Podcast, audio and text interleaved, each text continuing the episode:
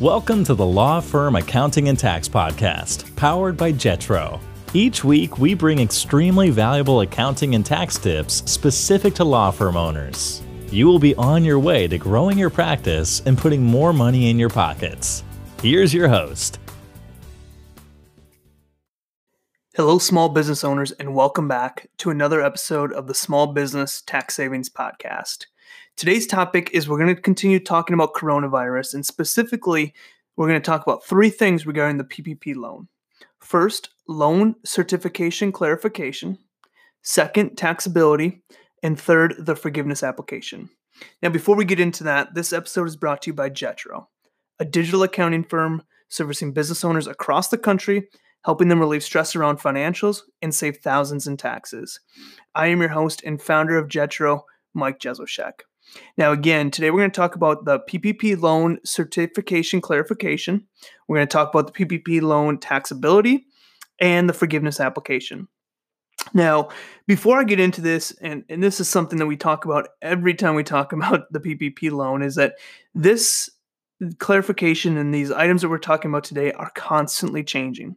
So we're going to continue to update you as we get information. Just know that if you're hearing this a week or two after posting, things might have changed slightly. And because of that, we're also going to hold back on releasing some information because we don't we think that there might be some changes to it. So, just wanted to preface that to say yes, this is what we know as of today, but things could definitely change. Now, the first thing I want to talk about is the certification clarification. Now, originally when applying for the PPP loan, you certified that current economic uncertainty makes this loan request necessary to support the ongoing operations of the applicant. And as part of this certification, many people started to get a little nervous because they didn't understand what the qualifications of that were. And there was no guidance given to that. And so recently, the SBA and Department of Treasury have determined that there is a safe harbor regarding this certification. So that means that there is a place where you're automatically safe from this certification. And the safe harbor is, and this is directly from the SBA and Treasury Department, any borrower that together with its affiliates received PPP loans with an original principal amount of less than 2 million will be deemed to have made the required certification concerning the necessity of the loan request in good faith. SBA has determined that this safe harbor is appropriate because borrowers with loans below this threshold are generally less likely to have had access to adequate sources of liquidity, or basically other resources for obtaining larger loans or loans to help operations. And basically, they're saying that this safe harbor will help promote economic certainty as PPP borrowers with more limited resources retain and rehire employees. And also, given the large volume of loans of PPP loans that were issued, this approach will enable the SBA to conserve its finite audit resources and focus its reviews on larger loans, where the compliance effort may yield higher returns.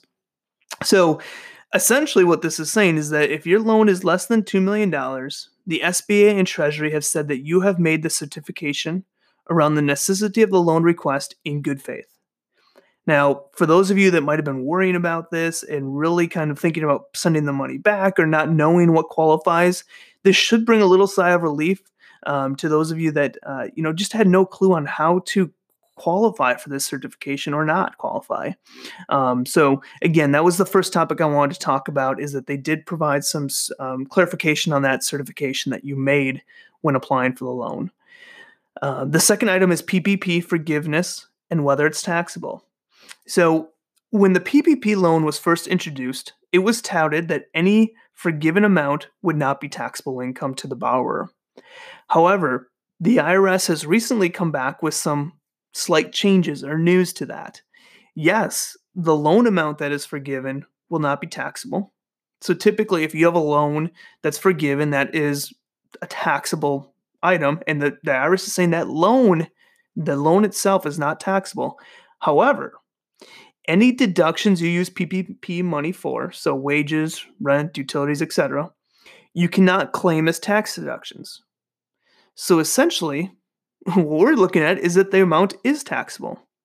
Now, this could change because uh, I don't believe this was the original intentions when writing the bill originally. I don't think this was the intentions of it.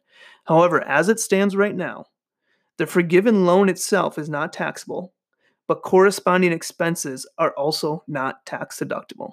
So just something to keep in mind. Of course, um, that that's not necessarily good news, but in the end, the PPP loan was still good. It's just this is a little different than what we were expecting. So there might be more guidance that comes out, but that's how it stands as of right now. Now, the last piece I want to talk about today is the forgiveness application. Uh, late on Friday, May 15th, the government released the loan forgiveness application. And I'm going to provide a link to this in the show notes to check out. And as of right now, I don't want to dig too deep into this, as I have a feeling that even more clarification will come this week. But I did want to touch on some high points. So I'm going to, you know, I don't want to dive too d- deep into it because, again, I think that there's going to be more clarification that just backs or provides more information. But there were some things that I pulled out of there that answered some questions that people had. And the first one is the time period. Historically, we've, we've been saying that you have eight weeks from the day the loan hit your account to pay to to use the funds.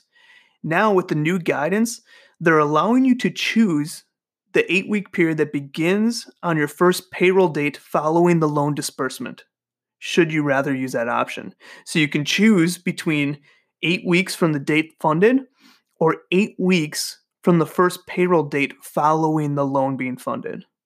And you know, as a side note, there is a current request to extend this eight weeks out further, but um, no guidance has been issued yet. No, no confirmation of that has been issued yet. So right now, just plan that. Continue to plan that eight weeks, um, but just know that. Uh, you get to choose between eight weeks from the date funded or eight weeks starting the pay period or the payday after the first payday after being funded.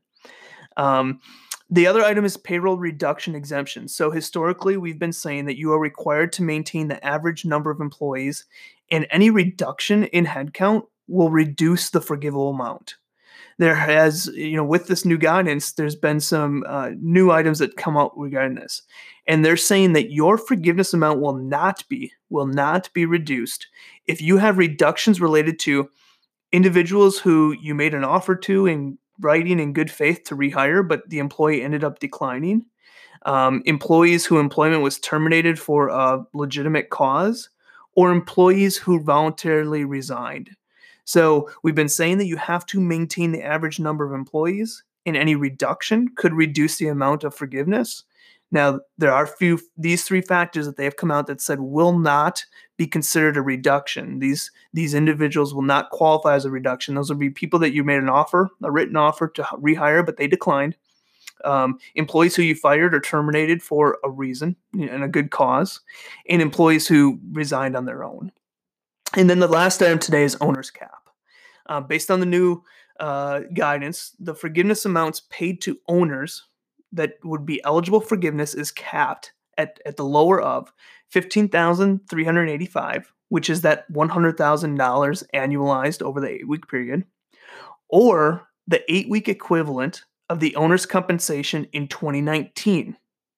So again, whichever is lower. So the owner's portion of forgiveness is capped at the 15,385 just like any other employee or the 8-week equivalent of the owner's compensation in 2019, whichever one is lower.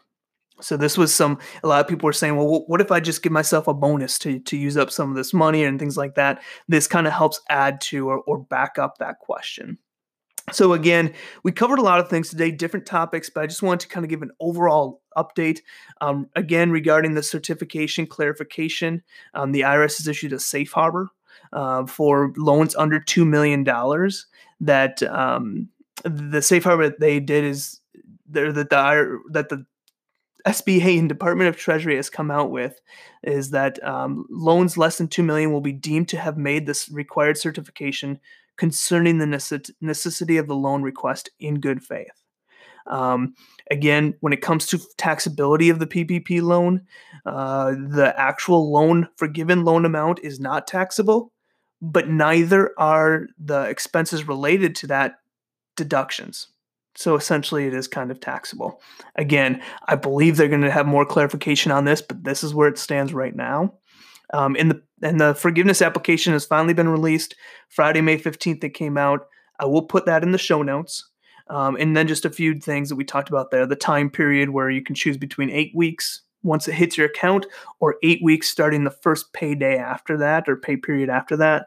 Um, exempt exceptions to the uh, payroll reduction uh, clause in there, and then the owner's cap as well. So I just want to thank you guys for jumping on another episode. We're going to continue to talk about these items as questions come up. Shoot them my way. Put messages in the Facebook group. Uh, we're going to continually try to uncover as more and more information comes out. It seems like new information is coming out every single day. We're continuing to gather that information, understand ourselves, and then try to bring it out to you guys. But again, if there's something that's specifically related to you or a question that we're not answering, ask it. Ask it in the Facebook group. Shoot me an email, sales at jetrotax.com. Do whatever you need to do to get that information over to me, and I will um, be sure to add it in a future episode. Uh, as we start to reopen and, and things start to get back on track, just please stay safe, everyone. And if there's anything that, that we can do on my end, uh, on the podcast side, please just let me know. Thanks again for listening to another episode, and I will see you guys next week. Now, one last thing before I go. We created a Facebook group called Building a Successful Law Firm to take what you learn here and dive even deeper. This Facebook group is a place where we share tons of value for free, and you also have the opportunity to bring up situations you are faced with and collaborate not only with our team, but with other firm owners as well. Simply go to Facebook and search for the Building a Successful Law Firm group. Again, it's Building a Successful Law Firm group. I'll see you in there. This has been another episode of the Law Firm Accounting and Tax Podcast from the team at Jetro.